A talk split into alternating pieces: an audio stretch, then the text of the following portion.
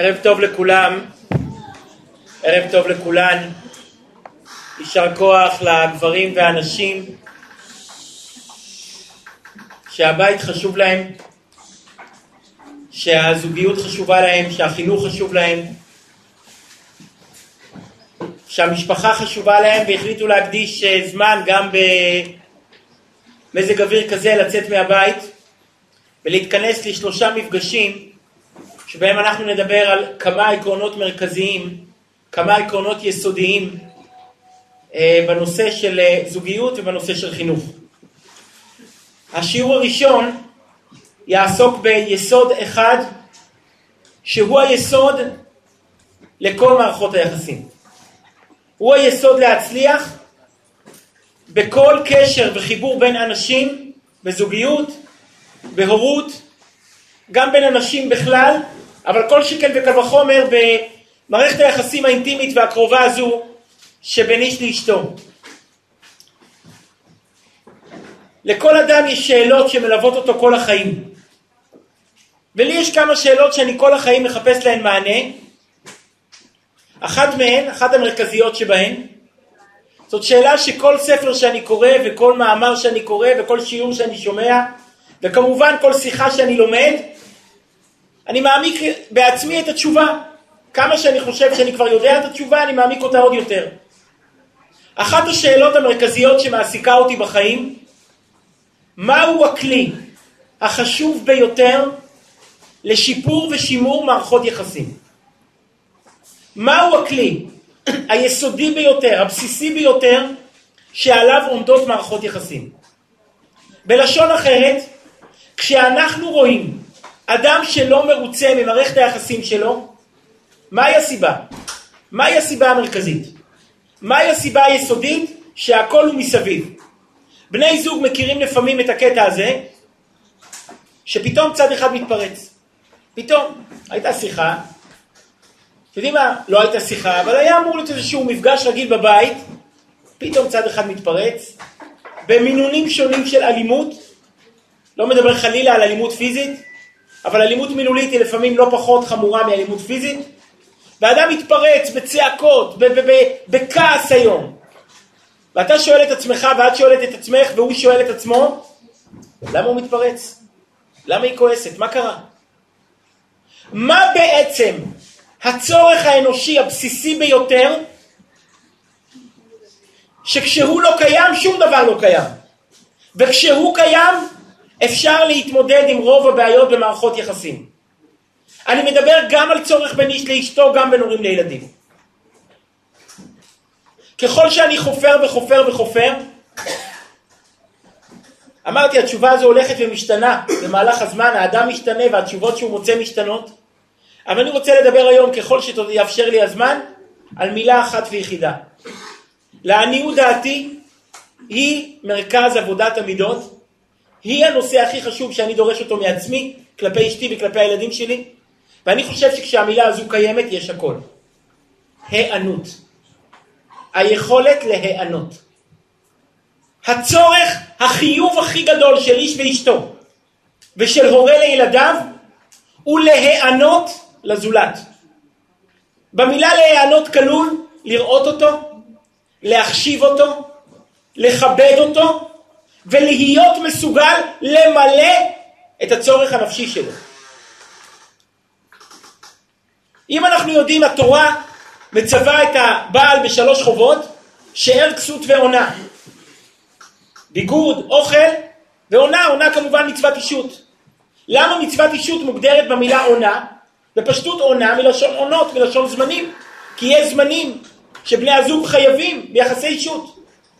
אבל המילה עונה, אומר האדמו"ר הצמח צדק, יש פירוש אחר. ועל הפירוש הזה אני רוצה להקדיש את המפגש הראשון של העניות דעתי הוא משנה חיים. הוא אומר המילה עונה מלשון המלך יעננו ביום קוראנו.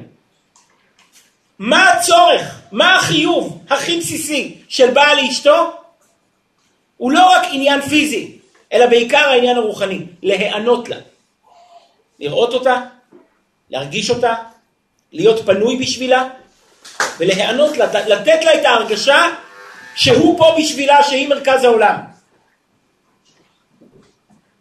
אני אספר סיפור, אני אספר הרבה סיפורים, כל מה שאני אומר אה, נרכש בהרבה עמל והרבה יזע, אבל אה, באמת מתוך הניסיון, ברוך השם, אנחנו מתקרבים לפורים, יצא לי לפני שנים אה, להדפיס ספר אחד על חינוך לפורים, ספר אחד על זוגיות לפורים, ומתוך הדברים יוצא לי לדבר עם הרבה אנשים. אני אתחיל עם סיפור שדווקא התרחש לא רחוק מכאן. לפני, אני אגיד שהסיפור הזה שינה, החזיר לי את האמון באדם. הסיפור הזה החזיר לי את האמון בשליחות שלי, החזיר לי את האמון ב... מעניק לי את הכוחות לתת תשומת לב לאנשים, להרים טלפונים לאנשים, להקשיב לאנשים. הסיפור הזה נתן לי את התחושה, תשמע, אפשר לשנות גורלות בעולם. אם אתה מספיק אכפתי ומספיק קשוב, אפשר להציל אנשים לא לפני התמוטטות, אחרי התמוטטות. אני רוצה לספר לכם סיפור שאתם לא מאמינים. אתם יודעים מה, יכול להיות שיש פה אפילו מישהו שמכיר את בעל המעשה, צריך להיזהר לשמור על הפרטיות. זה לא היה כאן, זה היה בעיר אחרת, לא מאוד רחוקה מכאן. לפני כמה שנים, זה היה יום שישי, אני מקבל טלפון משליח באחת הערים היקרות בישראל, הוא אומר לי, הרב שניאור, תשמע, אני מצטער שאני מפריע לך ביום שישי, באמת אני ישבתי וכתבתי שיעור, היה לי קשה להרים את השיחה, אבל אמרתי, זה, אולי, אולי זה משהו חשוב, לקחתי את השיחה. הוא אומר, אני מצטער להפריע לך ביום שישי, אבל אתה האחרון שיכול לעזור פה, זה פיקוח נפש, לא תעמוד על דם רעך, אתה חייב להתערב. אחד המתפללים, הוא אומר, שצמח אצלי פה בבית חב"ד, ניגש אליי אחרי התפילה, מבקש לשוחח איתי יום שישי, והוא מספר לי שהם כבר הזמינו משאית, יום שלישי הם נפרדים. יום שלישי הזמינו משאית, הבעל לוקח את החפצים, הולך למקום אחר. אני נהייתי חיוור, זה זוג שגר אצלי כמה שנים, אני לא אוכל להגיד, ידיי לא שפכו את הדם הזה, איפה הייתי כל השנים, לא ידעתי, לא הרגשתי, איך אני ארגיש שזוג מתפרק, עוזב את בית חב"ד, לא ידעתי אפילו. יישר כוח. ואני ככה מנסה לדובב אותו ולהבין, ואני רואה שאין כבר הרבה מה לעשות, ואז אני שואל אותו, הוא אומר, לא יודע מאיפה באה לי השאלה הזאת, אני שואל אותו, יש עוד משהו שאתם עושים ביחד? נותר עוד איזשהו ניצוץ? הוא אומר, כן, ביום חמישי בלילה אנחנו שומעים או צופים ביחד בשיעור של הרב שניאור אשכנזי. גם אתמול בלילה, יום חמישי בלילה, גם צפינו. נכנסתי לראש, הוא אומר, אם הם עוד רואים בך כתובת, אולי אתה תוכל לעזור להם.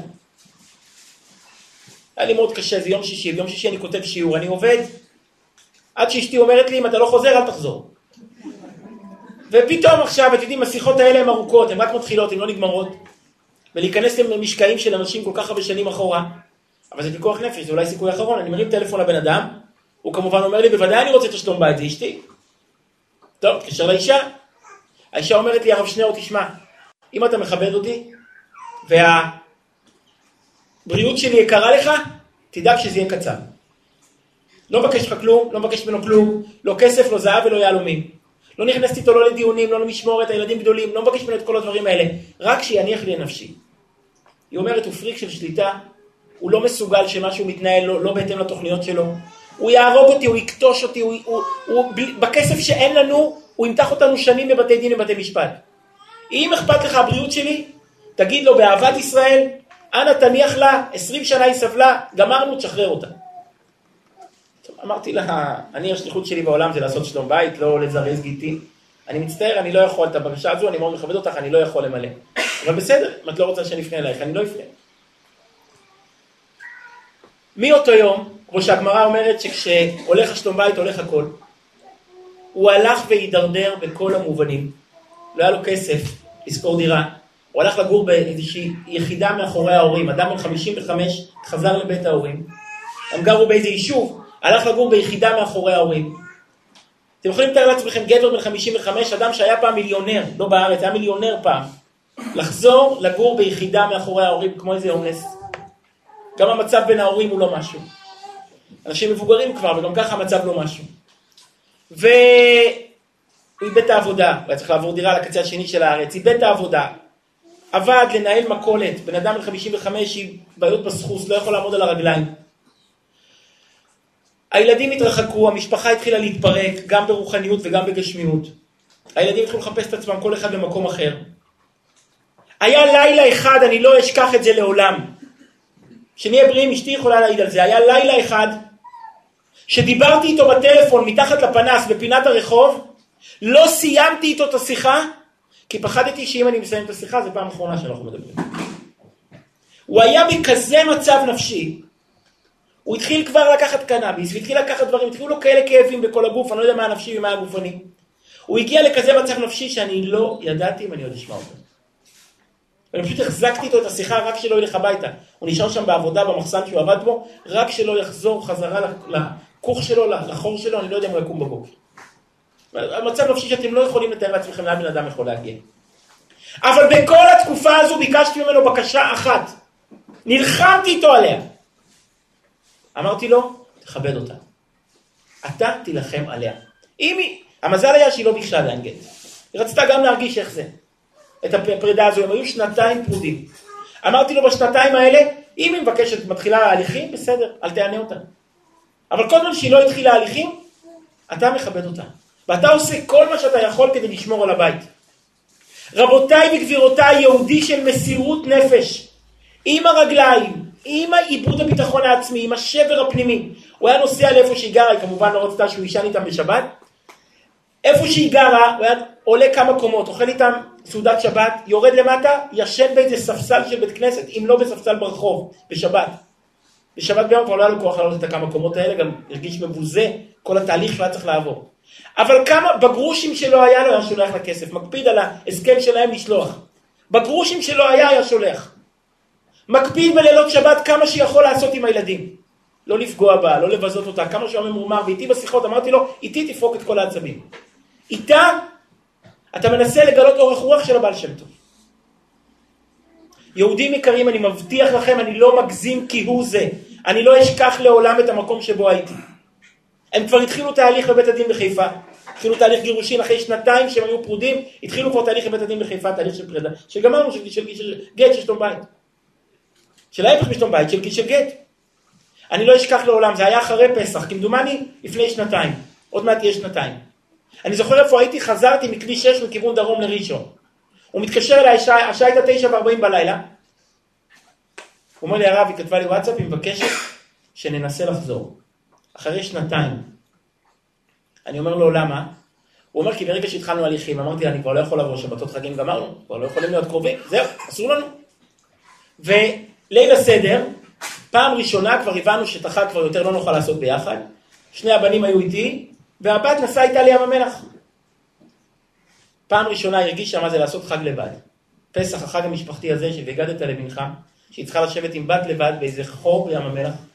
היא פתאום הבינה את המחירים, והיא חוזרת חזרה, היא מתקשרת אליי, היא אומרת לי, אולי נעשה עוד ניסוי להציל את המשפחה.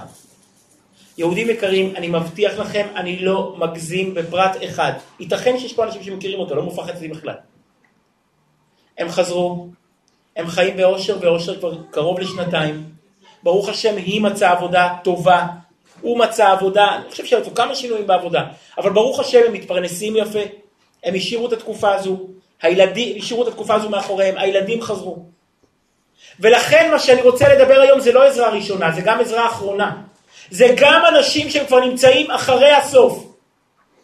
בסופו של דבר שלום בית כל מערכת יחסים באשר היא עומדת על מילה אחת, על כבוד. והתרגום של הכבוד זה היענות. היכולת להיות שם בשביל הזולת. בית שיש בו יכולת לראות את הזולת. אני קורא לזה מסוגלות זוגית. מסוגלות זוגית זה תכונה של יכולת לעשות מקום לאדם אחר. עם התסביכים שלו, עם הקריזות שלו, עם הימים שהוא בא לך בטוב, עם שהוא לא בא לך בטוב. אבל כמו שהרבא כותב, בירכו שבע ברכות תחת החופה, בירכו בשם ומלכות. הקדוש ברוך הוא היה בחופה שלהם. אתה יודע שהקדוש ברוך הוא היה בחופה הזאת. אז אתה מחויב לכבד את האדם שמולך במה?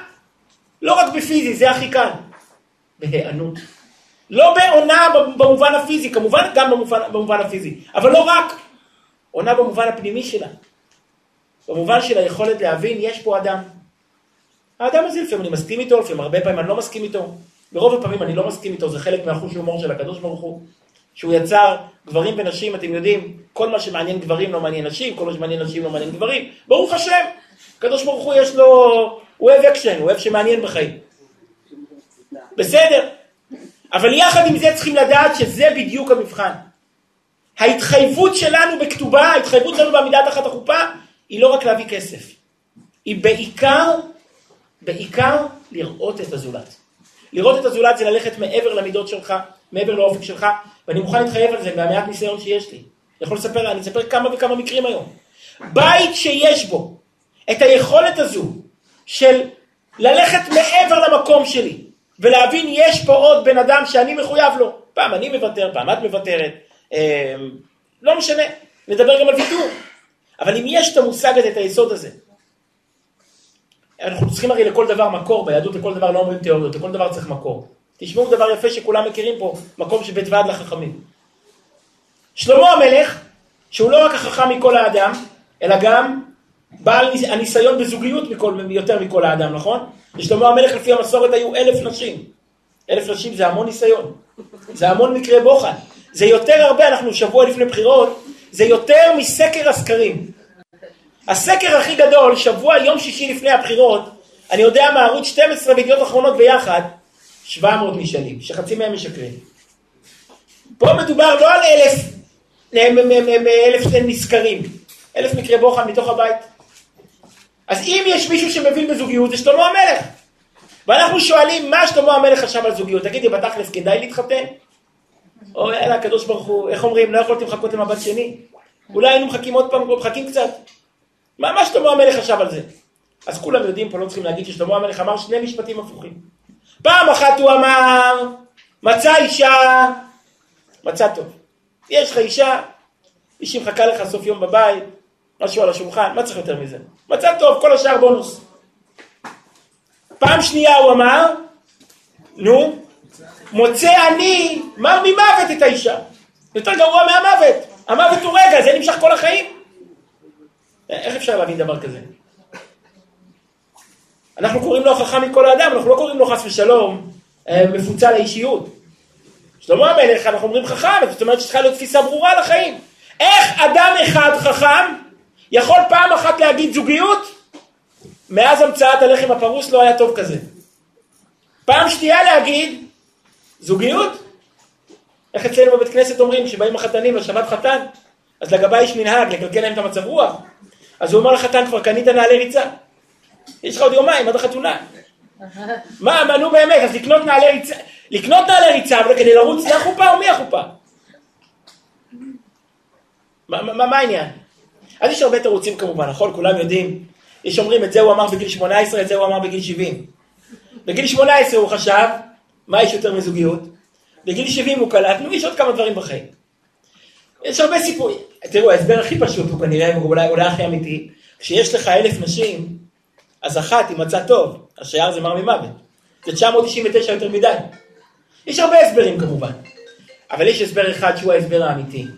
והוא ההסבר החסידי, והוא ההסבר הפנימי, וההסבר הזה הוא הסיבה שאנחנו מתאספים כאן היום. תשמעו את התובנה של החכם מכל האדם.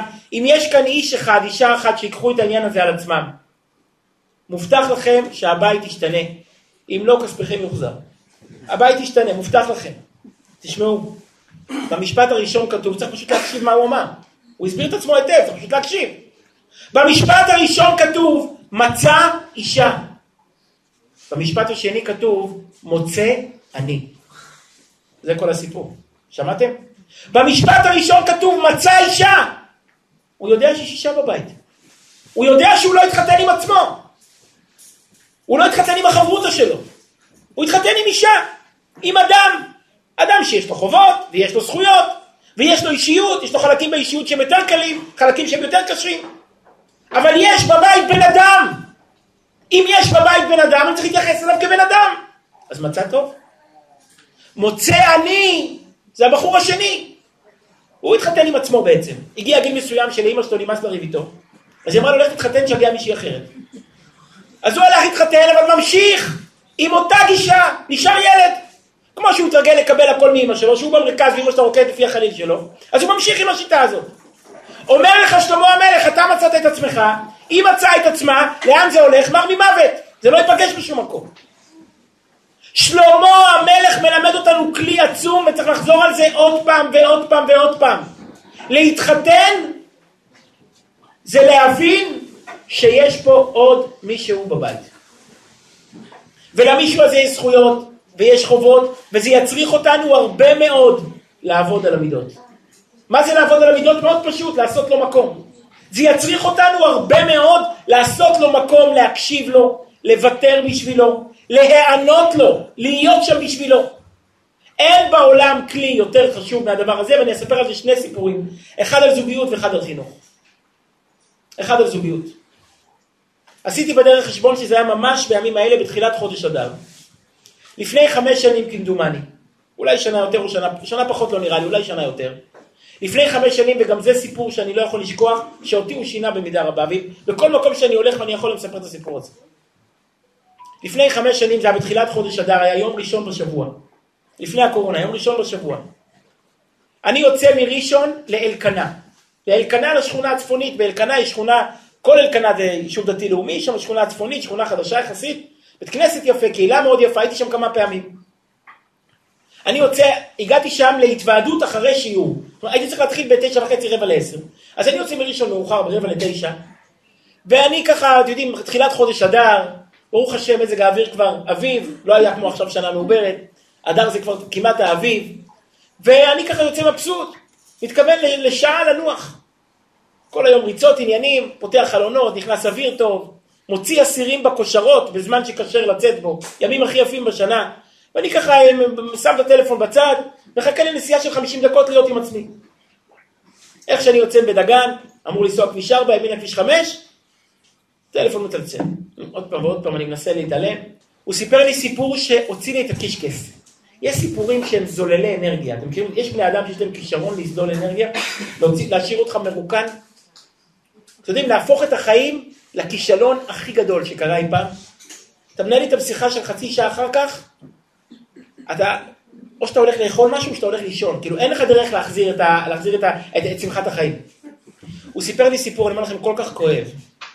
שהוא פשוט מצץ ממני, זלל ממני כל טיפה של חיים. אני הגעתי לאלקנה, אני לא יודע מה דיברתי, אני מבקש מפה את סליחת האנשים, אני מקווה שהקשר בין משפט למשפט. הוא פשוט רוקן אותי, וליבי חלל בקרבי. סיפר לי סיפור מאוד מאוד כואב. הם נשואים פעם שנייה. במפגן של אחווה הם החליטו לשנות את כל החיים ולתת לילדים באמת הזדמנות ראשונה, לא שנייה. הם מכרו את שתי הדירות שלהם במרכז הארץ, ואתם יודעים מה המחירים פה בהרצליה. מכרו את שתי הדירות שלהם במיליונים. קנו אחוזה בצפון באיזשהו מקום, עם חצר ענקית, עם נדנדות, עם מגלשות, עם כל מה שצריך, כדי לתת לילדים הזדמנות להתחיל מחדש את החיים. הוא הביא שלושה ילדים, היא הביאה שלושה ילדים, וילדו ילד שביעי משותף. באמת להקים שבט שיקבל הזדמנות שנייה שהיא תהיה ראשונה. הוא אומר לי אתמול בלילה, לכן אני זוכר שזה היה ראשון בשבוע, אתמול בלילה, מוצאי שבת, אשתי קוראת לי לשיחה, וזה תמיד לא טוב, אתם יודעים. זה, זה לא טוב. והיא אומרת לי, שכרתי דירה חצי קילומטר מאיתנו, כדי להיות מספיק קרובה לילדים ומספיק רחוקה ממך. ואני חושב על הילדים שעזבו בית, ועזבו סביבה, ועזבו בתי ספר, ועזבו גנים, ועזבו חברים, הכל במטרה לתת צ'אנס נוסף לחיים, ויצטרכו שוב להתחיל לחלק את הבית, לחלק שבת אצל אבא, ושבת אצל אמא, וחג אצל אבא, וחג אצל אמא. ואני אומר לכם, הוא הוציא ממני את טיפת אהבת החיים האחרונה שנותרה בי. אמרתי לו, תשמע, אשתך לא על הקו, נכון? תייצג אותה. מה היא אומרת? הרי לא התחלתי לריב ביום אחד. הרי כל מריבה היא נמשכת ונמשכת עד שהיא מגיעה להתפוצצות. יש הרבה זלזול עד שמגיעים להתפוצצות. מה, מה היא אומרת לך? כל השנים האלה, החודשים האלה, השבועות שרבתם, מה היא אומרת לך? ואני שותק ומיד מבין את העניין. הוא טיפוס עצמאי, עבר, איבד את הקליינטורה שלו, מתחיל מחדש את החיים, בן אדם באמצע החיים, זה לא קל להתחיל מחדש את החיים. היא עובדת מדינה באחת הרמות הגבוהות ביותר. האנשים האלה, ברוך השם, אתם יודעים, המשרה נשמרת להם לכל החיים. ולאן שהיא עברה, עברה עם העוצמה שלה ועם הכוח שלה. וברוך השם, טוב לה.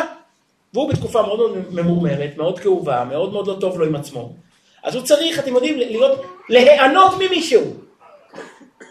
וכשאתה מנסה להיענות ממישהו, לפעמים אתה מענה את המישהו הזה. הוא מנסה להרגיש קיים בעיני מישהו. והיא מאוד עסוקה.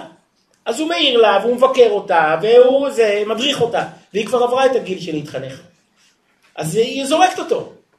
זה גורם לו למצוקה יותר עמוקה. עד שנמאס לה. אמרתי לו, תשמע, אני לא זוכר, הוא לא יודע, אני חושב שלא ידעתי אפילו את השם שלו. אמרתי לו, תשמע, באיילישנה, רבותיי, אני לא מספר לכם דברים שקראתי או ששמעתי, דברים שאני בעל המעשה שאפשר בטלפון למצוא את העדות לזה. אמרתי לו, תשמע, אני מוכן להתקשר אליה, אבל לא עכשיו, עוד חודש. בארבעה שבועות האלה אתה עושה דבר מאוד פשוט. אתה לא נותן לה שום עצה ושום הדרכה ושום חוכמת חיים. שהיא תעשה את הטעות הכי גדולה, שהיא תיסע לעבודה דרך ואדי ערה. אתה לא אומר לה כלום. תמורת זאת, פעמיים בשבוע אתה מוצא להגיד לה מילה טובה. פעמיים בשבוע אתה מעצים אותה. אומר לי, אבל הרב, מה, איך אני יכול? אמרתי לו, מה זאת אומרת איך אני יכול? אמרתי לו, אני לא רואה אותך, אבל הראש נמצא אצלך מעל הלב? הוא אומר לי, כשאני בעמידה, אז כן. אמרתי לו, אז תעמוד ותסתכל במראה, הראש נמצא מעל הלב? הוא אומר לי, כן. אמרתי לו, למה הראש נמצא אצלך מעל הלב? אצל בעלי החיים זה לא ככה. כי אתה יכול להחליט מה להרגיש. אתה יכול להחליט מה לדבר ומה לעשות. ואתה תחליט שהיא לא פחות חשובה מהבוס שלך, אתה אמנם עצמאי, אבל אם היה לך בוס, והיית, והיה תלוי בו לקבל העלאה במשכורת, היית יודע להגיד לו מה שהוא רוצה לשמוע, נכון? היית יודע להחניף לו, נכון? אז אשתך לא פחות חשובה מהבוס שלך. אז אתה עכשיו ארבעה שבועות מוצא פעמיים בשבוע מילה טובה לומר לה. ואחרי שמונה פעמים שאתה עושה את זה, יכול להיות שקיבלתי את המיקרופון? לא, לא, בסדר? אחרי פעמיים בשבוע, שמונה פעמים שאתה עושה את זה, אתה מתקשר אליי, ואני מרים אליה טלפון, אולי אפילו אני אקפוץ אליכם לרמת הגולן, ונשב ביחד ונדבר. כי באמת הסיפור שלו נגע לי ללב, תראו כמה שנים חלפו, אני מספר את זה בהתרגשות.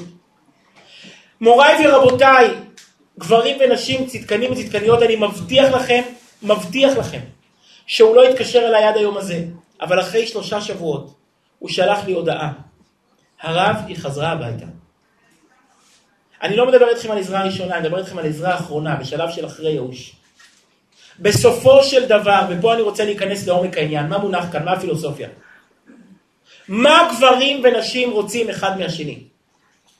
מה הסיבה שהתחתנו? הרי כל אחד שואל את עצמו, למה עשיתי את השטות הזו, נכון? למה לא התחתנתי עם זה שבא לפניו, נכון? פעם ראיתי מחקר, סקר, כמה אנשים, שאלו אנשים, כמה מכם בדיעבד היו עושים את אותה הבחירה? מה לדעתכם האחוזים? כמה, לדע... כמה היו עושים שוב את אותה הבחירה? כמה? טוב, אה, לא כל כך. נכון. 80 אחוז לא היו עושים את אותה הבחירה. ומי שהציג את המחקר אמר, אני לא מתפלא על ה-80 אחוז, אני מתפלא על ה-20 אחוז. אז לכל אחד יש את המחשבה הזאת, למה עשיתי את זה? ואני חושב שיש לי הסבר למה, למה עשינו את זה. יש דבר אחד שבעל ואישה, שגבר ואישה רוצים, וגם הורים וילדים כמו שנראה, רוצים אחד מהשני. הסיבה שהתחתנו היא מסיבה אחת ויחידה. מאוד אנוכית, מאוד אגואיסטית. היה לנו דמיון שעם האדם הזה נהיה יותר גדולים. זאת הסיבה שהתחתנו. לא משנה למה הדמיון הזה, כי הוא הזכיר לנו את אימא, או את, או את סבתא, או, או, או את הטבחית מהישיבה, אני לא יודע למה. הייתה לנו מחשבה שעם האדם הזה נהיה יותר גדולים. זה החוזה שאיש ואישה כותבים אחד עם השני.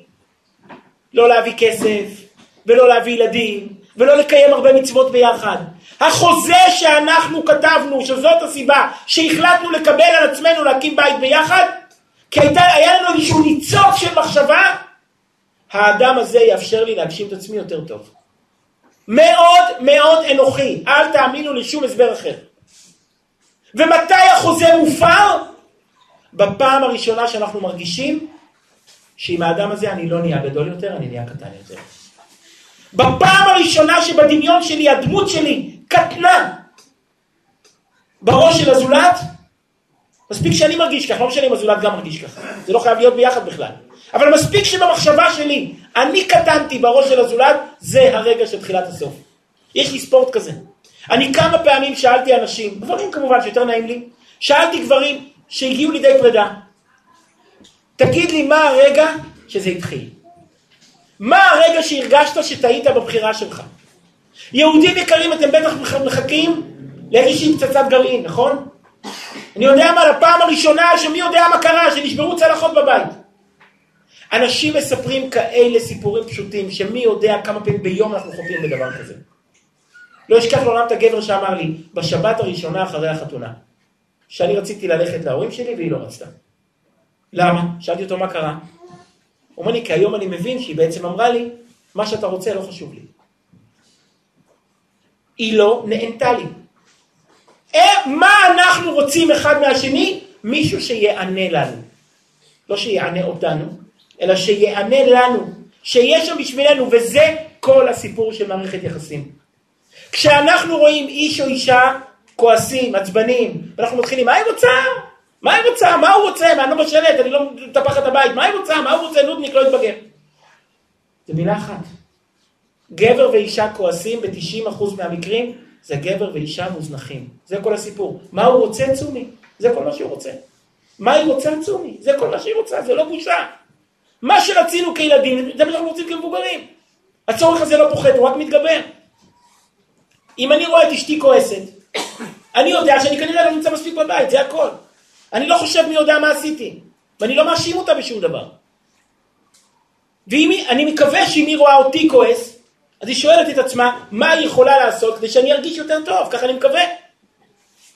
בסופו של דבר זה די פשוט, זה לא מסובך.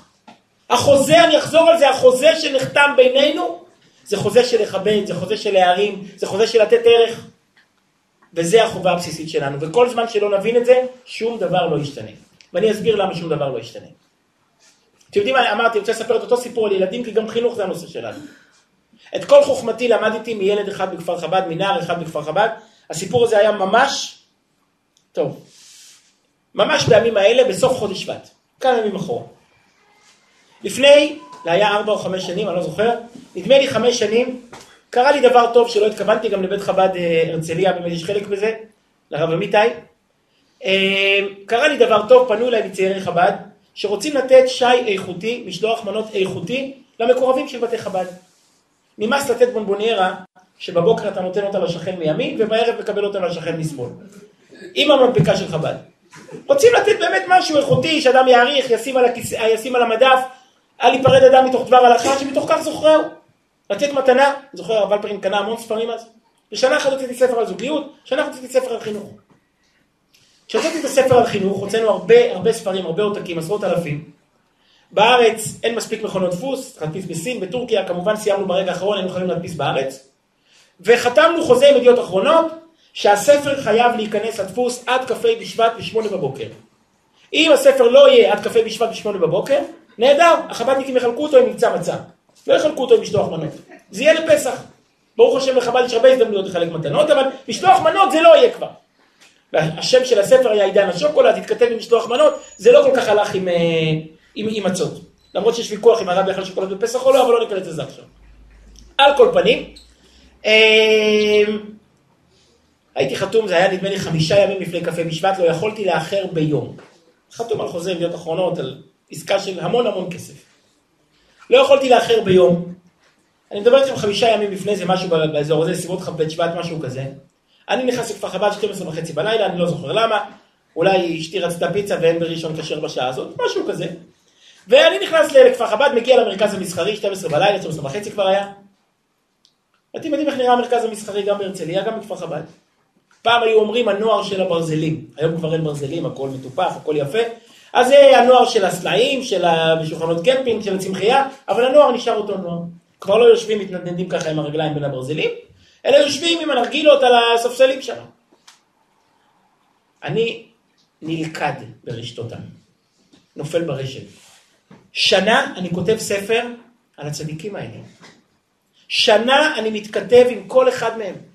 אני יושב בדמיון ושואל את עצמי, איפה פספסנו אתכם? מתי צעקתם ולא שמענו? מתי היה היום שלא נדלקו החושים שלנו? את כל השאלות האלה אני שואל את עצמי שנה שלמה. הספר עוד לא יצא, אבל הם מול העיניים שלי, יודעים, זה לראות את הילד לפני הלידה. לא יכולתי פשוט לעזוב. הרגליים התקשרתי הביתה שאני מתנצל, תעשו פיצה בטוסטר, אני אה, נשאר פה. התיישבתי איתם, ישבתי איתם עד ארבע לפנות בוקר. זו הייתה אחת השיחות הכי מחכימות בחיים שלי. אני אומר לכם את האמת, יהודים יקרים, חזרתי הביתה בארבע לפנות בוקר, לא הלכתי לישון. הייתי כל כך נסער, פתחתי את המחשב, טענתי את הקובץ, מחקתי חצי מהספר חמישה ימים לפני שהוא נכנס לדפוס, והתחלתי לכתוב אותו מחדש. אני יושב מימין, יושב בחור, אני יודע מה, סטטיסטית קראו לו מנדי. אני אומר לו, מנדי, מנדי קצת יותר מבוגר ממנחם, ממנחם שלי, אבא שלו קצת יותר מבוגר ממני. בתוך עמנו, אנחנו שנינו מאותו הכפר, תרתי משמע, זה ממש, היה יכול לקרות אצלנו. אני שואל אותו, מנדי, למה אתה לא הולך הביתה? מחפש איכשהו להתחיל איתו. למה אתה לא הולך הביתה? 12 וחצי, 21 כבר היה. אז זה, זה. הוא אומר, מנדי, מה עשו? 21, לך הביתה. אה, למי זה משנה? אני אומר לו, מנדי, תרחם על אבא שלך. הוא לא הולך לישון. הוא עוד מעט צריך לקום, חמש וחצי הוא קם, יש לו אבא, חרוץ, איש עסקים, איש ציבור, מצליח. אמרתי לו, מנדי, תרחם על אבא שלך, בחמש וחצי הוא כבר קם למקווה, תתן לו ללכת לישון. אבא שלי לא מחכה. אני אומר, למה אתה אומר שהוא לא מחכה לך? אני מבטיח לך שהוא משגיח מבין החלונות, מציץ מבין החרקים. אתם יודעים שאומרים הרי שבת בבית, אור בבית, נכון? למה בת בבית, אור בבית? מחכים לה ליד התריסים שהיא תחזור, נכון? אני אומר לו, הוא הרי מחכה ליד התריסים, תתרחם עליו, לך לישון. הוא אומר לי, בלי לחשוב אפילו, אה, אבא שלי לא אוהב אותי. מבחינת אבא שלי שהייתי נולד אצל השכנים. שנה שלמה, אני אומר לכם, קראתי כל אות כתובה בנושא חינוך, שמעתי כל הרצאה בנושא חינוך, למשפט כזה לא, לא הייתי מוכן. אני אומר, מה זאת אומרת אבא שלך לא אוהב אותך? זה בסדר הסאונד? לא. אז את הכבל. יכול שזה אני נוגע במיקרופון. מה זאת אומרת אבא שלך לא אוהב אותך? למה אתה אומר את זה? אני אומר לו, כאילו, לא ידעתי, לא ידעתי להמשיך את השיחה, דיברתי לא לעניין, תקפתי אותו במקום להקשיב לו. אני אומר לו, מנדי, למה אתה אומר שהוא לא אוהב אותך? אתה לבוש, ברוך השם, לבוש טוב. אתה לבוש חולצה של 300 שקל. לובש מכנס של 300 שקל, נעל של 500 שקל. אבל לא נותן לך כרטיסים לרבי, מה זאת אומרת לא אוהב אותך? הוא עונה לי משפט. אבות ואימהות, אימהות ואבות. המשפט הזה שינה לי את החיים. אני חזרתי הביתה ואמרתי, זה, התחל, הבנתי שלא התחלתי להבין על מה יושב חינוך ועל מה יושב בזוגיות, זה אותו דבר. הוא אומר לי, אני אומר לו, מה אבא לא אוהב אותך, תראה איך אתה נראה, תראה איך אתה זה. הוא אומר לי, את כל זה, אבא שלי עושה בשביל עצמו. מתי הוא עשה פעם משהו בשבילי? חזרתי הביתה, אתם יכולים לבדוק אותי בספר, פרק ראשון, הכותרת הראשונה, כתבתי כך, המתנה הכי גדולה שהורים יכולים לתת לילד, זאת ההבנה שהוא המתנה הכי גדולה שהם קיבלו. שוב, המתנה הכי גדולה שהורים יכולים לתת לילד, זאת ההבנה שהוא המתנה הכי גדולה שהם קיבלו. הוא לימד אותי שאהבה זה לא מה שאנחנו קוראים אהבה. כל מה שאנחנו קוראים אהבה זה מה שנוח לנו לתת. אהבה זה לתת לזולת את מה שהוא רוצה לקבל. מה הוא רוצה לקבל? ערך. זה מה שהוא צריך. הוא צריך להרגיש חשוב. הוא צריך להרגיש יקר. הוא צריך להרגיש משמעותי למישהו, זה מה שהוא רוצה. כל הכאבי ראש, כל הנודניקיות שלו, כל ההערות, כל הביקורת, הכל בא מהמקום הזה. כשילד אלים זה מסיבה אחת ויחידה, אם יש פה אימהות ואבות צעירים שמתמודדים עם ילד אלים, זה לא מסובך, זה מאוד פשוט. הוא מנסה להגיד, אני קיים. וצריכים לחשוב למה הוא לא מרגיש קיים. זה הסיפור. אלימות זה דרך של אדם להגיד, תראו אותי. הצורך הכי, הנפשי הכי בסיסי של אדם זה להיות. תראו אותי באיזושהי דרך. אז זה נכון בזוגיות, זה נכון בהורות, זה נכון בכל מסגרת שהיא, בכל מערכת יחסים. התפקיד שלנו כבני אדם, החובה שלנו, החוזה שחתמנו עם ילד כשהחלטנו להביא אותו לעולם, כשהבאנו אותו לעולם, שאנחנו תמיד ניתן לו הרגשה שהוא הדבר הכי טוב שקרה לנו. לא משנה באיזה מצב הוא יהיה, לא משנה לאן הוא יתגלגל. זה החובה המינימלית של הורים. להציק לו, נשאיר את זה למנהל שיציק לו. החובה שלנו זה לתת לו את ההרגשה תמיד. ואיך עושים את זה, ואני אדבר בפשטות איך עושים את זה, בצורה הכי הכי פשוטה, לזה אנחנו הולכים עכשיו לדבר. אבל חשוב לי להגיד את מה שהרמב"ם כותב בהלכות אישות. הרמב"ם כותב ככה, ציוו חכמים שיהא אדם מכבד את אשתו יותר מגופו ואוהבה כגופו. שמעתם? בעל חייב לאישה בשתי חובות, כבוד ואהבה. אבל הרמב"ם מקדים את הכבוד לאהבה, וגם מבחינה איכותית, הוא אומר שאת הכבוד שיכבד אותה יותר מעצמו, ואת האהבה מספיק שהוא אוהב אותה כמו שאוהב את עצמו. למה? יש לי הסבר, אני לא יודע אם זה נכון, אבל ככה ההסבר שלי. גבר מאוד אוהב את עצמו. אז כמו שאתה אוהב את עצמך, אתה אוהב אותה, זה בסדר גמור. לכבד לפעמים גבר מזלזל, בסדר, אז אמרו, אישה יותר רגישה. אתה צריך לכבד אותה כמו שחשוב לה, לא כמו שחשוב לך. לך זה נראה מטופש, אז מה? יש לך בעיה. אבל לה זה חשוב. בכתובה חתמת, שתיתן לה עונה, מה זאת אומרת עונה? שתיתן לה היענות. המלך יעננו ביום קורא. שתענה למה שחשוב לה. זה לא משנה מה חשוב לך, השאלה מה היא מרגישה. לכן אומר הרמב"ם, ציוו חכמים שיהיה אדם מכבד את אשתו יותר מגופו. יותר מה שמכבד את עצמו, מה שבעיניך לא חשוב, בעיניה כן חשוב. והרמב"ם ממשיך, וכן ציוו חכמים על האישה, שתהא מכבדת את בעלה ביותר מדי. הוא בכלל לא כותב שהיא צריכה לאהוב אותו, מאוד מעניין. הוא כותב שהיא תהיה מכבדת את, את בעלה ביותר מדי. מה הרמב"ם אומר לנו? חבר'ה, כל השטויות האלה. אוהב, לא אוהב, זה דבר שני. מה שבני זוג רוצים אחד מהשני, תגיד לי שאני משמעותי. תגיד לי שאני יקר, התחתנתי איתך כדי שבמקום אחד בעולם אני אהיה יקרה כמו שאני, ולא צריך לשכנע אף אחד בזה. וזאת החובה שלנו. מצטערים, חתמנו כאנשים בוגרים אחרי גיל 13. אז זה מחייב אותנו. מה זה אומר בתכלס? אז אני אספר עוד סיפור אחד, הסיפור, ביקשתי מאשתי רשות לפני שבאתי לפה לספר את זה. הסיפור הכי יקר בחיי, אולי גם הסיפור שלימד אותי הכי הרבה, לפחות בנושא הזה של זוגיות. לפני לאבי, היו, לאבי, זיכרונו לברכה, היו הרבה זכויות במקום הזה. היה מיודד מאוד מאוד עם הרב אלפרין, הרב אלפרין הרי גדל בכפר חב"ד, בא מכפר חב"ד. אני זוכר את הרב אלפרין מגיע אלינו באחת בלילה בליל פסח, בליל בדיקת חמץ, מישהו היה מגיע איתו? להביא את הטפסים של הבחירת חמץ? היה תמיד מגיע האחרון, מה? מישהו היה מגיע אותו, לוקח אותו, מוביל אותו. גיא, נכון, כמובן. באחת בלילה היה מגיע להביא את הטפסים. רוצה לספר סיפור. זה היה בסוף שנת הקדיש של אבא שלי, בתחילת חודש כסלו לפני שמונה שנים. אני מסיים בתשע וחצי בלילה, בדיוק כמו עכשיו, בדקות האלה ממש, אני מסיים הרצאה בטכניון בחיפה. באותה תקופה הייתי מוסר פעמיים בשנה אצל כל השלוחים בקמפוסים ברחבי הארץ. יש 35 שלוחים בקמפוסים גם פה, מתל חי עד בן גוריון, עד אה, הנגב, ותוך שלושה, ארבעה שבועות הייתי מסובב את כל הארץ. וזה ימים מאוד לחוצים, צריכים להספיק את זה בתקופת זמן קצרה שהסטודנטים מסיימים את הלימודים לפני שמתחילים את המבחנים. יש איזשהו חור קטן, ואני צריך באמת תקופה שאני יוצא מהבית בשש בבוקר, חוזר באחת בלילה כל יום, משתדל להספיק שתי הרצאות בערב, ואני עושה את זה גם כחלטורה, אז מתחיל רק מאוחר. בקיצור, תקופה מאוד לחוצה. אני מסיים בטכניון בחיפה בתשע וחצי בלילה, מת מעייפות, לא יכול לעמוד על הרגליים, אבל לא יכול לצאת לראשון, כי אני צריך קדיש. להגיע לראשון אני אגיע ב-11 וחצי, אין, אין מעריך בשעה הזאת. ובחב"ד גם זה יותר מסובך, כי גם צריכים להיות חזן, לא רק להגיד קדיש. אתה צריך למצוא גם בית כנסת שייתן לך להיות חזן.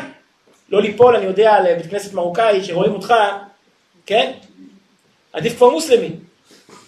בקיצור, אז מה נעשה? אני נכנס לחיפה, מתחיל להסתובב שכונת הדר, מישהו מכיר?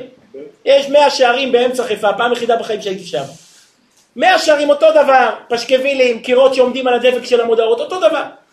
ואני נכנס, התחיל להסתובב, עשר ורבע, עשר וחצי, חמש יש שטיבל שיארח אותי, שיש מניינים. מוסר לזה שהוא שטיבל של חסידי גור בעשר וחצי בלילה, עד שאנשים ככה מתקבצים אחד אחרי אחד, זה כבר לא שעה צי. עשרה לאחת עשרה, ברוך השם מתקבץ מניין, אחת עשרה אני בשל לצאת הביתה. אני כל כך עייף, שלשתות לא היה מחזיק אותי בחיים. בכניסה לכביש 6 קליתי בקבוק מים קרים ושפכתי לתוך העיניים. סכנת נפשות, אל תלמדו ממני, אסור לספר את זה אפילו. נסעתי עם חלונות פתוחים, בקור של כסלו, מוזיקה דיסקו בקולי קולות, להישאר ער פשוט, להגיע הביתה בחתיכה אחת. ואני נוסע ככה את כל הדרך, נע בכיסא, להחזיק את עצמי ער וזה. בקיצור, מגיע הביתה ברבע לאחת. לא נעים להגיד, בטח בשיעור על זוגיות, אבל מה החלום של גבר כשעולה הביתה ברבע לאחת? נו, מה, מה התפילה של גבר שעולה הביתה ברבע לאחד? שכולם ישנים. אין לי כוח. את הנאום אני אחטוף מחר. את החמש שעות שלי, תני לי לישון. לא מבקש הרבה, מסתפק במועד, אבל את החמש... הרבה יותר כיף לקבל את הצעקות בתחילת יום. להתחיל את היום ככה בטוב. אה, בסדר, תני. שכולם ישנים, אני לא רוצה לראות אף אחד עכשיו. לא, לא מבקש כלום. אפילו ארוחת ערב אני לא מצפה. קריאה, מה ערב התפללתי, קריאת שמע למיטה וזהו. אני לא מצפה אפילו להגיע למיטה, להירדם במשטח הראשון שאני אראה. אני 12 דקות לאחת, 17 דקות לאחת, לא יודע כמה, אני מסובב את המפתח בחור המנעול, יותר גרוע מהתסריט הכי גרוע. הבית עם הרגליים למעלה, עם הראש למטה. ברוך השם, אנחנו יהודים שומרי מצוות, אז יש שני כיורים. אשתי שתחיה צדיקה, באותו יום תקנה שניצלים. זה אומר ששני כיורים עם כלים, שמן, ביצים, כל מה שצריך. הסלון מלא משחקים, כאילו הילדים שלי הביאו את כל הבית ספר לשחק שם. כביסה וכולי, אתם יודעים, בית יהודי. אני לא כעסתי, כי לא היה לי אנרגיות לכעוס, האנרגיות כבר נגמרו באחת בצהריים. עמדתי ככה פוסט טראומה, הלום קרב, מאבד קשר עם המציאות. כאילו, איך ממשיכים מכאן? מה היא חשבה, שאני אבוא הביתה ברבע לאחת ואעשה כלים? ואל תגידו אל תעשה כלים, כי אם היא תקום בבוקר ותראה את הכלים כמו שאמרה אסתר, ואני לא נקראתי לבוא אל המלך זה 30 יום, וכל עבדי המלך יודעים מה, מה קורה למי שבא במצב כזה. כאילו אנחנו פולנים, לא משאירים כלים בקיר, אנחנו לא פולנים, אנחנו מרוסיה, אבל גם המרוקאים הם פולנים, זה לא משנה. נו, מה עושים עכשיו? באמת ככה, איבדתי את השליטה על הרגליים, איבדתי את ההרגשה, אבל אחרי חמש דקות קרה משהו טוב. עכשיו, אני לא רוצה חס ושלום שיגרם נזק ותיגרם קנאה. שיהיה ברור, אני לא עושה את זה כל יום. אתם רואים, אני זוכר סיפור מלפני שמונה שנים, זה אומר שזה לא קרה לו לפני ולא אחרי.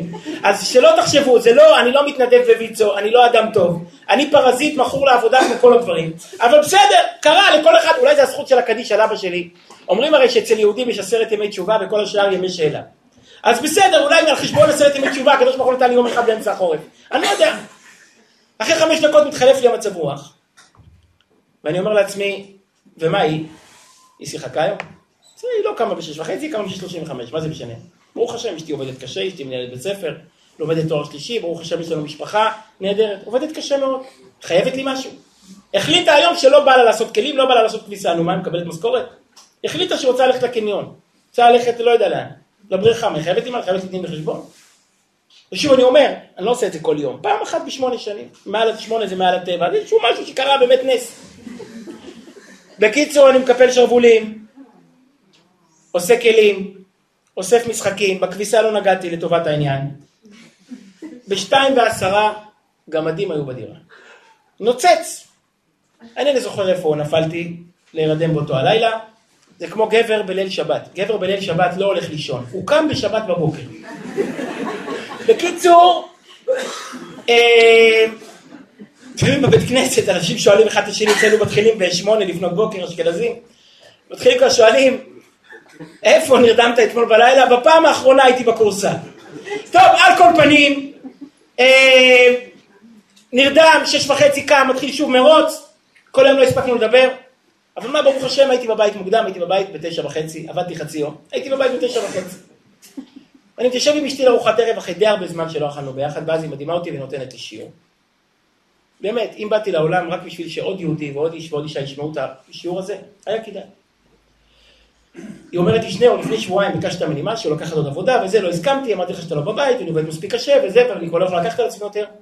והיום היא אומרת לי, חשבתי, על, חשבתי לעצמי, שזו, למה אני כזאת קשה? זאת השליחות שלך, זה הכיף שלך, זה, זה ההצלחה שלך וכולי וכולי.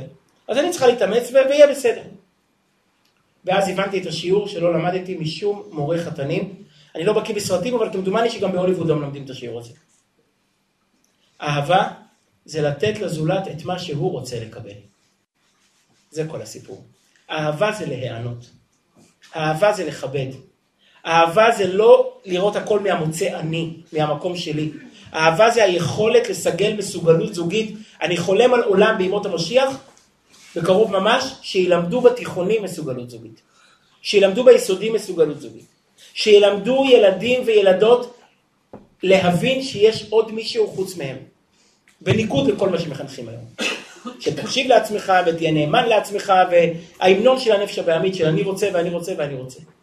במקום זה, ללמד ילדים לעשות מרחב, ללמד ילדים לוותר, ללמד ילדים להבין שאתה נותן יותר ממה שאתה מקבל ואתה עדיין מרוויח. אתה נותן יותר ממה שאתה מקבל ואתה עדיין מרוויח. לתת לילדים את החינוך הזה, את המסוגלות הזאת. אז אמרתי, מה זה חינוך, ומה זה זוגיות, ומה זה משפחה? משפחה זה המקום שיש לנו את היכולת הזו לתת לזולת מקום.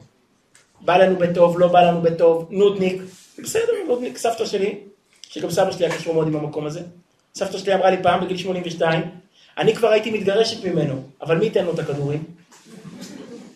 אתם מבינים מה זה היענות? אתם מבינים מה זה יהודים שרואים אחד את השני? אני כבר הייתי מתגרשת ממנו, אבל מי לו את הכדורים? זאת החובה שלנו. בשביל זה התחתנו. עכשיו, למה אמרתי, אני רוצה, מתחיל להיות מאוחר, אבל חשוב לי לחדד את זה קצת מבחינה פילוסופית. למה אנחנו לא קולטים את זה? למה כשהיא מתרגזת או אתה מתרגז, אז מה התגובה של השני? יאללה, מה היא רוצה? למה אנחנו לא מחפשים את הפניו שם? מחפשים אותו בכסף, מחפשים אותו בחלוקת עבודה, בחלוקת, בחלוקת סמכויות בבית. לא שואלים את השאלה הפשוטה. האם היא מרגישה גדולה? האם היא מרגישה יקרה? למה אנחנו לא שואלים את השאלה הזאת? כי אנחנו חיים עם תפיסה של סולם אסלו, ואנחנו לא מבינים שסולם אסלו התהפך. עד שלא נקלוט שאנחנו חיים בסולם אסלו הפוך, אחוזי הגירושים ימשיכו להתקרב ל-50%. אנחנו חיים עם תפיסה של סולם מאסלו. מה אמר מאסלו, הפילוסוף היהודי האמריקאי? שמה הצרכים של אדם? קודם כל קיום, מעל זה הגנה, צרכים פיזיים, מעל זה הגנה, ומעל זה צרכים רוחניים. כבוד, אהבה, שייכות, רוחניות, משמעת וכולי. משמע, הם, הם, הם לא משמעת, הגשמה עצמית וכולי. אז בראש שלי אם היא כועסת, מה חסר לה? או כסף, או אוכל, או הגנה. אבל אם אנחנו מספקים את זה אחד לשני, אז מה היא רוצה? אבל אנחנו לא, לא קולטים שזה היה מדהים ללפני מאה שנה. אנחנו כבר לא חיים בעולם שבו אנשים מחפשים חיים. החיים מובנים מאליהם. אישה לא מתחתנת היום בשביל לקבל כסף, היא יכולה לפרנס את עצמה. לצערנו אפילו לא מתחתנים בשביל ילדים. אנשים מתחתנים במדרגות הגבוהות של סולם אסלו, בשביל שייכות, בשביל הערכה, בשביל הגשמה עצמית. זאת הסיבה שנכנסנו לקשר. ולכן כשעד שלא נבין שצריכים לשנות, כמו שבטוח לבעל שהוא צריך להביא פרנסה, נכון? בעל שלא מביא פרנסה הוא לא בעל, נכון? זה ברור, לא צריך להתווכח על זה. כמו שבטוח לאישה שהיא צריכה לבשל, שהיא צריכה לכבס, שהיא צריכה לנהל את החלקים שלה בבית, זה ברור, בלי זה היא לא אישה, נכון? אנחנו חייבים להבין שבלי לתת פרנסה רוחנית, בלי לתת תשומת לב, בלי לתת כבוד, בלי לתת הקשבה, בלי לתת ויתור, בלי לצאת מהאגו והאנוכיות שלנו, לא התחלנו לקיים את חובתנו כבני זוג. זאת הסיבה שאנחנו מתחתנים, ושם צריכים לחפש. אם אנחנו רואים ילד לא מרוצה, אם אנחנו רואים בחורה שבגיל ההתבגרות פתאום צועקת, אף פעם לא אהבתם אותי, ואנחנו רואים איזה חצופה. כי אנחנו לא מחפשים את זה באותו מישור. מה פירוש לא אהבנו אותך? לא נתנו לך, השם ירחם, טלפון? לא קנינו לך חדר משחקים? לא, לקחנו אותך, לא. אבל היא לא מדברת על אותו מישור. היא מתכוונת להגיד, מתי הייתם שם בשבילי? מתי נתתם את ההרגשה שאתם שמחים שאני קיימת? מתי אמרתם לי, את הדבר הכי טוב שקרה לנו? אז מה אני מתכוון, ובזה אני רוצה לסכם, ולסכם את הדברים בפרקטיקות הכי פשוטות בעולם. לא דיברנו דברים עמוקים. ואסור לדבר דברים, צריך לדבר דברים פשוטים. אני רוצה להגיד מה זה להיענות בתכלס. להיענות זה קודם כל קביעות בתקשורת. את הטיפ הזה אני חייב גם לאדם שהציל לי את החיים. לפני, לא, שנים חולפות, עוד מעט כבר יהיה שש שנים. הבן הגדול שלנו הלך לישיבה. מנחם שלנו הלך לישיבה. וזה היה קיץ לפני שהוא הלך לישיבה, ואני הייתי מאוד מבואס, הייתי ממש מודאג מזה. כי אמרתי, אתם יודעים, נגמרה ההורות שלי. הולך לשלוש שנים ישיבה קטנה עם פנימייה. הולך לשלוש שנים ישיבה גדולה עם פנימייה. ייסע אחר כך לכמה שנים ב-770, יתחתן, ילך לבית של ההורים של אשתו. נגמר הסיפור, בגיל 13 כבר נגמר, גיל 14 נגמר. אני חושב לעצמי, איפה החברות? איפה הקשר בין אבא ובן? מה? שהוא התקשר להגיד לי שהוא רוצה לקנות אה, כובע לחתונה? שאני אשלח לו כ-5,000 דולר להתכונן לחתונה? מה, מה, מה, איפה, מינימום של חברות. ככה, נפגשים עוד בשבת, בסדר, במשך השבוע, אני לא בבית, אם אני, אם אני בבית אני עצבני, בסדר. אבל שבת, הולכים יחד, חוזרים מבית הכנסת, עד שאני נרדם על הקידום, עד שאני נרדם על הדגים, יש את הזמן, בסדר. אבל עכשיו גם זה לא יהיה. הייתי מאוד מודאג מזה, הלכתי ליועץ נישואים בבני ברק, שילמתי לו 1,500 שקל על 20 דקות. הוא נתן לי עצה ששווה יותר מזהב ופנינים. אמרתי לו, איך אני אהיה אבא? הוא נתן לי עצה פרקטית שמתאימה לגברים, כי הוא ביקש קצת. הוא אמר לי, פעמיים בשבוע תרים טלפון לבן שלך. תעשה לך קביעות בהתעניינות בילד. פעמיים בשבוע, אני לא עושה את זה פעמיים בשבוע, אני עושה את זה כל יום. השם זיכה אותי שבשעות האלה אני על הכביש, אז זה מאוד נוח לי. עכשיו שאני אחזור, אני אתקשר לשני הבנים שלי שהם בישיבות, שנה הבאה בעזרת השם יש שלישי, וכמעט כל יום אני מדבר איתם. לא מדברים הרבה, מדברים קצת, יותר מזה אנחנו כבר רבים. אבל הרגע הקטן הזה, באחד מהלילות של הקורונה, בסגר הראשון או השני, שהיינו בטוחים שאנחנו אחרונים פה על הכדור הזה, נשארנו לכבות את האור, ולא מיהרנו לשום מקום, לא, לא, לא שלא נעלנו נעליים, לא זכרנו איפה השארנו את הנעליים. והיה כזה, התפתחה שיחה סמי פילוסופית כזאת שבימים רגילים לא יכולה להתפתח. והבן שלי, שהוא שתקן, כמו רוב אה, בני גילו ובני מינו, הוא, אה, ככה אנחנו יושבים ומדברים, הוא אומר לי משפט. הוא אומר לי, אבא, אתה יודע מה הרגע הכי טוב שלי בישיבה? כשבחמישה לאחת עשרה בלילה, עשרים דקות אחרי כיבוי אורות, כבר אי אפשר להרים טלפונים, אבל הצג מהבהב וכתוב אבא, אבא, שלא יודע. הוא לא יודע להסביר. כן, הוא בן, הוא לא... אתם יודעים שפעם בגן, אז הילדה אומרת לילד, בוא נשחק אבא אמא. הוא אומר לה, איך משחקים? היא אומרת לו, אני אגיד לך מה, אני אספר לך מה אני מרגישה, אחרי זה אתה תספר לי מה אתה מרגיש. הוא אומר לה, אבל אני לא יודע לספר איך אני מרגיש. היא אומרת לו, מעולה, אתה מתאים להיות אבא. על כל פנים, על כל פנים, אה, איפה היינו? אה, אני אומר, הוא בחור שתקן. אבל הוא אומר לי, אבא, שהצג מהבהב בחמישה לאחת עשרה בלילה ואני רואה אבא הצג, זה הרגע הכי טוב שלי בישיבה. זה כל מה שבן אדם צריך. בן אדם צריך להרגיש יקר למישהו. להרגיש שיש מישהו בעולם שמחכה לטלפון שלו. אז לא תמיד אנחנו פנויים, ולא תמיד אנחנו זמינים, וילד בא הביתה בטח מהגן, רוצה להראות ציור, ואת עם הסינר, ואת יד הכלים, וכל הבלאגן והלחץ, אז תגידי לו, אני מסיימת, ואני מיד מתיישבת איתך, ואני מתיישבת איתך. אם זה עם הילדים, קביעות בתקשורת עם הילדים, בטח בגיל ההתבגרות. קביעות תקשורת עם הילדים, להתעניין בהם, לבוא אליהם, לכבד אותם, לצאת איתם, סתם! זה לא עולה כסף. אהבה לא עולה כסף. אם זה עולה כסף זה לא אהבה. אם זה עולה כסף זה דמי שתיקה, או השתקה. אנחנו מוכנים לשלם לילדים שלנו הרבה כסף כדי שישתקו. שיהיו עסוקים ויניחו לנו להמשיך לעשות את מה שאנחנו אוהבים. אבל זה לא אהבה. אהבה לא עולה כסף. אהבה עולה אמפתיה. עולה קצת ביטול, קצת לוותר על האגו שלך.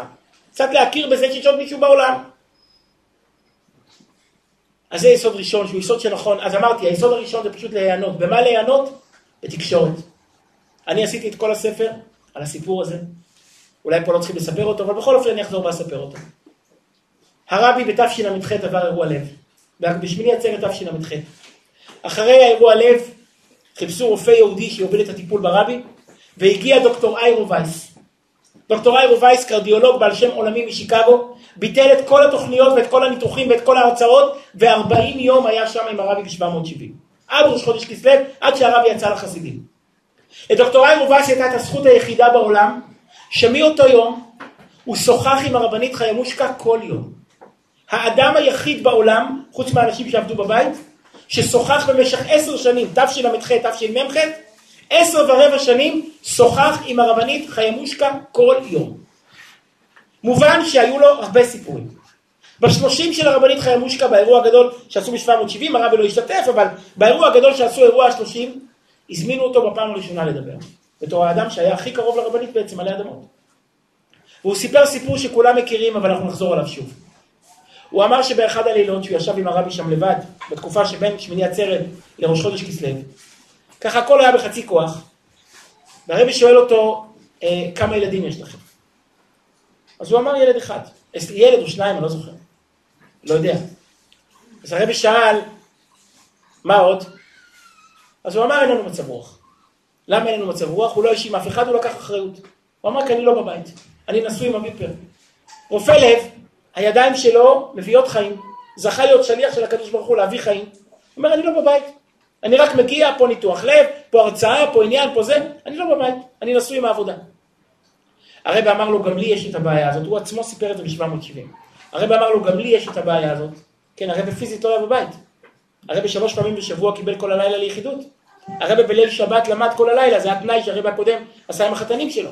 שבליל שבת הרב למד גם הרש"ג, כל הלילה היה ב-770. נו, אז מתי נשאר? הרב אומר, גם אני, יש לי את הבעיה הזאת, ואני אגיד לך מה, מה הפתרון שמצאתי.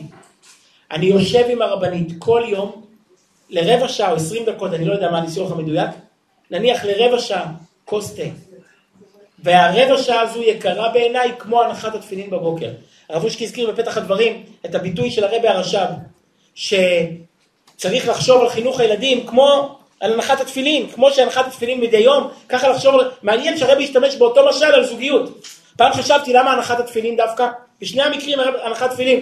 אז הרבי פעם אמר לגבי חינוך, למה כמו הנחת תפילין? כי כמו שאת התפילין מניחים בראש ובלב, ככה את החצי שעה שחושבים על הילדים, זה צריך להיות בראש ובלב. גם עם מוח וגם עם אהבה, גם עם אכפתיות. אז כך גם בזוגיות הרבי התכוון לרמוז אולי, זה יקר בעיניי כמו הנחת התפילין בבוקר. ה-20 דקות האלה עם הרבנית או הרבע שעה, אני יושב בהם עם הראש ועם הלב, לא עם הטלפון. עם הראש ועם הלב אני יושב שם. אני נמצא שם. וחסידים ידעו, יש פה חסידים שהיו שם. שהרבה מאוד שנים, עשרות שנים, לא כל השנים, אבל הרבה מאוד שנים, בחמש בערב, המכונית של הרבי הייתה עוזבת את 770 והולכת הביתה לכוס תה הזו, לטי טיים, כמו זוג אצילי מאנגליה, לטי טיים, לשעה תה הזו. אז נכון, אנחנו יותר עסוקים מהרבה, נכון. בוודאי, יש לנו על הראש, לא רק את, העליון, את התחתונים, גם את העליונים, נכון. אז לא כל יום, שלוש פעמים בשבוע אפשר למצוא. מה זה שבאים הביתה והולכים לישון בלי לדבר? מה זה? אז במה אנחנו נשואים? אנחנו בית חרושת לייצור ילדים? או לתשלום מזונות חלילה. מה זה? אם אנחנו לא יודעים מה בן הזוג עשה היום, מה הוא הולך לעבור מחר, אז מה, במה אנחנו נשואים? ההיענות המינימלית במאי, אמרנו ההיענות המינימלית היא בקביעות בתקשורת. זה היסוד הראשון. היסוד הראשון ההיענות המינימלית זה קביעות בתקשורת. היסוד השני שלנו נדבר יותר במפגש הבא, זה בנושא שהוא מאוד מאוד חשוב, זה הנושא של ביקורת באהבה. יצרתי פה אידיאל, היענות, והקשבה, וכבוד, וכולי וכולי, וראיית הזולת, ולתת לו את מה שהוא רוצה לקבל, ומילים מאוד יפות. אבל כמו שאמרנו קודם, יש משפט נכון שאומר שזוגיות זה חיים באי הסכמה תמידית. נו, אז איך בתוך כל זה גם יכולה להיות היענות? יכולה להיות גם איך אנחנו מתמודדים עם קונפליקטים. זה אתגר בפני עצמו, גם עם הילדים וגם עם, עם עצמנו. אבל מה שדיברנו היום, ואת זה אנחנו צריכים לחזור ולשנן שוב ושוב. בן זוג כועס לבן זוג מוזנח. מוזנח מבחינה נפשית. לאו דווקא יכול להיות שמבחינה כספית יש לו כל מה שהוא צריך, אבל מבחינה נפשית הוא מרגיש מוזנח. ולכן במקום לצעוק ולהגיד מה היא רוצה ומה הוא רוצה, בואו ננסה לחשוב מתי בפעם האחרונה נתנו לזולת את מה שהוא רוצה לקבל. מתי בפעם האחרונה הצלחנו לחצות את המקום הזה של האגו האישי ולראות את הזולת כמו שהוא, במקום שהוא. אני חושב, לעניות דעתי, בית שיש בו את המסוגלות הזאת, את הג'נטלמניות הזאת, את הוותרנות הזו. פעם אמר לי יועץ נישואין מאוד ותיק, הוא אמר לי, כל זוגיות יושבת על אחד ותרן ואחד נודניק. הוא אמר לי, כל זוגיות יושבת על אחד ותרן ואחד נודניק. לכל אחד נותר לבדוק מה הצד שלו בזוגיות, האם הוא הוותרן או האם הוא הנודניק. אבל בשביל שמערכת זוגית תשרוד, חייב שיש שם לפחות אחד שהוא ותרן. מה זה ותרן? שהוא רואה את הזולת. בסדר, אז אני בקטע, אני לא בקטע, אז מה? יש פה בת ישראל כשרה שרוצה את תשומת לב שלי, אני חייב לתת לה, וכך בצד השני. אז נקבל על עצמנו באמת את התכונה הזו שאנחנו נמצאים בבית חב"ד, תמונות של הרבי ומציצות בכל פינה. איזה תכונה אפיינה את הרבי יותר מכל? אשר היכולת לשתוק. היכולת לתת לזולת את ההרגשה שהוא מרכז החדר. שאני פה בשבילך, אתם יודעים שהרבה הוא הגדול בישראל היחידי בעולם, שעל השולחן שלו אין ספרים. חשבתם על זה פעם?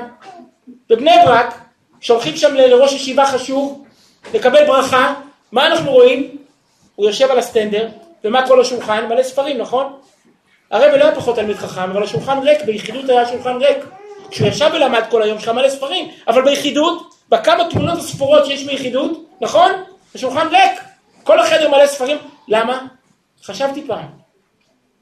הוא לא אמר לזולת, לך כבר, הספרים מחכים לי. אני עושה לך טובה שאני מפנה לך דקה. הוא אמר לזולת, אתה הדבר היחיד שקיים. אני רק, אני כל כולי בשבילך. איך הרבי אמר? כל ענייני הוא להרים. כל ענייני הוא בשבילך. זה קצת, צריכים ללמוד מהרבי קצת את התכונה הזאת. קצת להרים, קצת לראות את הזולת, קצת לשתוק, קצת להתאפק, קצת לוותר, קצת ללכת מעבר לעצמנו. בית שיש בו את התכונה הזו, יש בו את היסוד הכי חשוב, שעל גביו אפשר לחנך, ועל גביו אפשר לתת ביקורת, ועל גביו אפשר גם אה, לנהל שיחה מורכבת, כי יש את היסוד הזה של האמון, את היסוד הזה של החום. אם יש חום, בתוך החום אפשר כבר לעשות כל מה שרוצים. יישר כוח.